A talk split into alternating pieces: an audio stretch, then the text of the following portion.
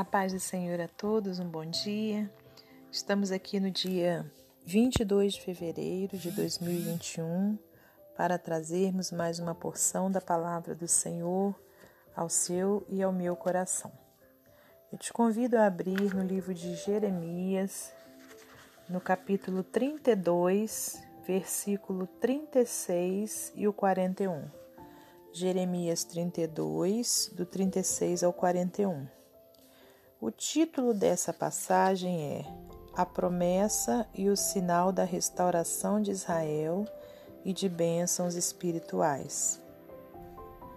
Por isso, agora, assim diz o Senhor, o Deus de Israel, acerca desta cidade da qual vós dizeis, já está dada nas mãos do rei da Babilônia, pela espada e pela fome e pela pestilência. Eis que eu os congregarei de todas as terras para onde os houver lançado, na minha ira e no meu furor e na minha grande indignação, e os tornarei a trazer a este lugar e farei que habitem nele seguramente. E eles serão o meu povo e eu serei o seu Deus. E lhes darei um mesmo coração e um mesmo caminho, para que me temam todos os dias para seu bem e bem de seus filhos depois deles. E farei com eles um concerto eterno, que não se desviará deles, para lhes fazer bem. E porei o meu temor no seu coração, para que nunca se apartem de mim. E alegrar-me-ei por causa deles, fazendo-lhes bem.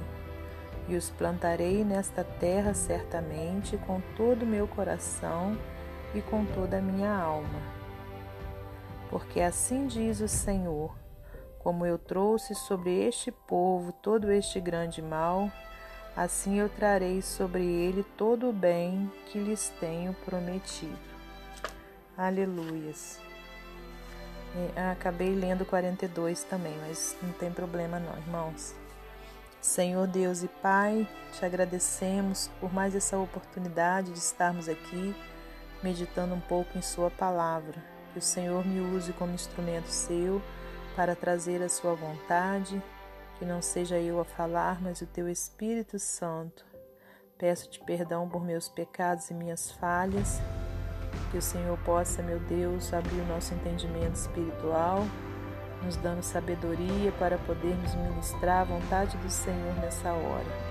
Pedimos a Ti a Sua proteção sobre nossas vidas, sobre nossas famílias. Pedimos ao Senhor que repreenda todo mal, repreenda esse vírus maldito que tem assolado toda a humanidade, meu Deus, em nome de Jesus. Entregamos em Tuas mãos as nossas vidas, as nossas famílias e Te pedimos que fique conosco. Para a glória de Deus Pai, Deus Filho e Deus Espírito Santo. Amém. Meus amados irmãos, temos aqui uma passagem, né, no Antigo Testamento, no livro de Jeremias, do profeta Jeremias, é, onde Deus fala com ele, né, a respeito de, de Israel. E o Israel também, irmãos, né, pode ser considerado eu e você, que somos servos de Deus, né, nessa, nesse tempo atual, glória a Deus. E aqui o Senhor vem falando, né, conforme a gente leu no versículo trinta, trinta e seis, né, foi onde a gente começou, é, por isso agora assim diz o Senhor, o Deus de Israel, quer dizer o meu Deus e o seu Deus, acerca dessa cidade da qual vós dizeis, já está dada nas mãos do rei da Babilônia pela espada e pela fome e pela pestilência. É, aqui nós podemos considerar a nossa vida atual, né, tudo que a gente tem vivido, esses momentos difíceis que o mundo inteiro tem vivido, onde, né, o coronavírus tem trazido medo, trazido é, tristeza, trazido morte, né, irmãos? Eu mesmo sou é, exemplo vivo disso, que sobrevivi porque Deus interveio. O Senhor veio com a sua mão forte e me tirou né, do vale da sombra da morte, mas estive numa situação muito difícil, onde muitos que se encontram nela não sobrevivem, mas o Senhor, por sua misericórdia, me deu uma chance, aleluia, e me curou, né, irmãos? Então, a gente, assim como essa situação, né, que está sendo relatada aqui, onde, né, é, o povo de Deus, né, a, estava ali nas mãos do rei da Babilônia, né, pela espada, pela fome, pela pestilência, e o Senhor disse, olha, eis que eu os congregarei de todas as terras para onde os houver lançado na minha ira, e no meu furor, e na minha grande indignação, e os tornarei a trazer a este lugar, e farei que habitem neles seguramente. E eles serão o meu povo, e eu serei o seu Deus. Aleluias, né? Então, é uma promessa, né? Era uma promessa para aquele tempo, né? Que o povo estava ali escravizado por Babilônia, né? É uma promessa para o tempo atual, para mim e para você, nessa situação que nós temos vivido, e é uma promessa para os tempos vindouros, né? Onde o Senhor também é, congregará, né? Todo o seu povo, né? Todo joelho se dobrará e acreditará, né? Que Jesus é o Salvador, aleluias, né? Então vai chegar esse tempo, e então, irmãos, a palavra do Senhor tem promessa de vitória para a nossa vida, né? O Senhor disse aqui, ó, eles serão o meu povo e eu serei o seu Deus, e lhes darei o mesmo coração e o mesmo caminho, para que me temam todos os dias para seu bem e bem de seus filhos depois deles, e farei com eles um concerto eterno que não se desviará deles, para lhes fazer bem, e porei o meu temor no seu coração, para que nunca se apartem de mim, e alegrar-me-ei por causa deles, fazendo-lhes bem, e os plantarei nessa terra certamente, com todo o meu coração e com toda a minha alma. Então, o Senhor Deus, nosso, nosso Deus, né? Ele tem prazer, aleluias, em fazer o bem, né? Para os seus filhos, né? Para aqueles que se arrependem e voltam seus corações a Ele, clamam por sua misericórdia. Então, todas as situações difíceis que temos passado, irmãos, né? Você pode ter a certeza que o Senhor tem prazer em fazer com que essa situação termine, né? Com que tudo que você tem passado de difícil, de dificuldade, chegue ao fim. Né? Basta você crer, basta você clamar, porque há promessa de vitória para as nossas vidas, há promessa de restauração, né? De bênçãos, aleluias, né? Para nós. Então, igual a gente falou, essa promessa era para aquele tempo, é para esse tempo e é para o tempo vindouro, né? Promessa de, de, de que o povo de Deus terá o mesmo coração e que ele será, né, o Deus de todos aqueles, né, que, que for seu povo, né? Ele ainda dará o mesmo coração e o mesmo caminho, né, para que todos possam temer ao Senhor.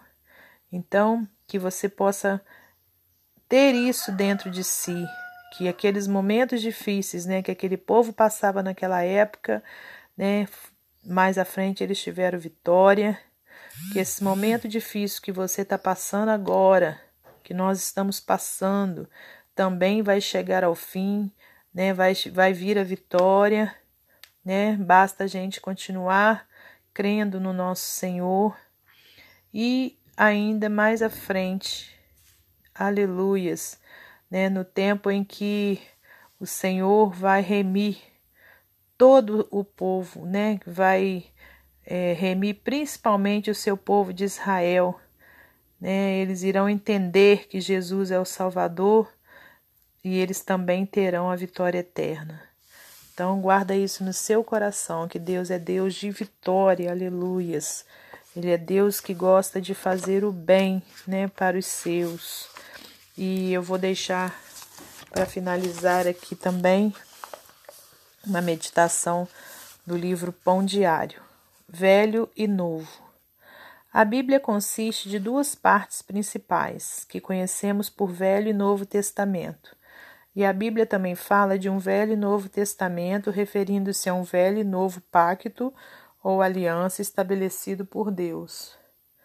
Nesses pactos, Deus faz as suas promessas e exige da parte do homem a sua submissão e obediência. O velho pacto ou aliança consistia num ajuste escrito em duas tábuas de pedra, nas quais estavam gravados os dez mandamentos que Deus passou por meio de Moisés ao povo de Israel e para toda a humanidade. A fraqueza desse pacto reside no fato de que ele não causou uma transformação de vida. O homem, na sua natureza afetada pelo poder do pecado, não tinha condições de sair do seu círculo vicioso e viver os princípios da lei de Deus.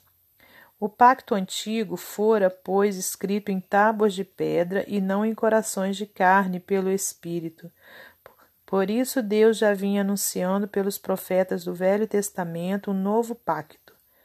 Este não consistiria no poder da letra que mata, mas no Espírito que vivifica. O centro dessa nova aliança tem em Jesus a sua razão, motivação e consumação. Em favor dela, Jesus derramou o seu sangue, isto é, deu sua vida. A parte do ser humano agora é reconhecer o seu estado de pecador, ou seja, o seu estado de separado de Deus, reconhecer em Cristo o seu único meio de reconciliação com Deus e arrepender-se dos seus pecados e crer em Jesus como seu suficiente Salvador e Senhor. Isso resulta na transformação que a Bíblia também chama de conversão e vida nova. Com muita propriedade, o apóstolo Paulo então afirma: se alguém está em Cristo, é nova criação, é nova criatura. As coisas antigas já passaram, eis que surgiram coisas novas. Segunda Coríntios cinco, dezessete. E o apóstolo João, por sua vez, declara: quem tem o Filho tem a vida. Quem não tem o Filho de Deus não tem a vida. Primeira João cinco, doze. Você já vive nesta nova aliança? No centro da velha e nova aliança temos a promessa: serei o seu Deus e vocês serão o meu povo. Aleluias! Então, assim como a gente já falou, né, o Espírito Santo falou ao meu e ao seu coração.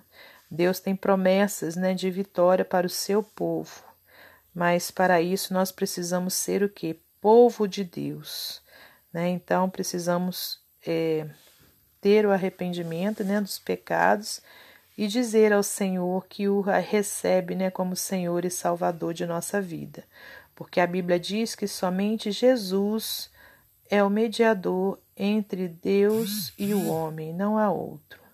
Então, que você guarde essa palavra no seu coração e até amanhã, se Deus assim permitir.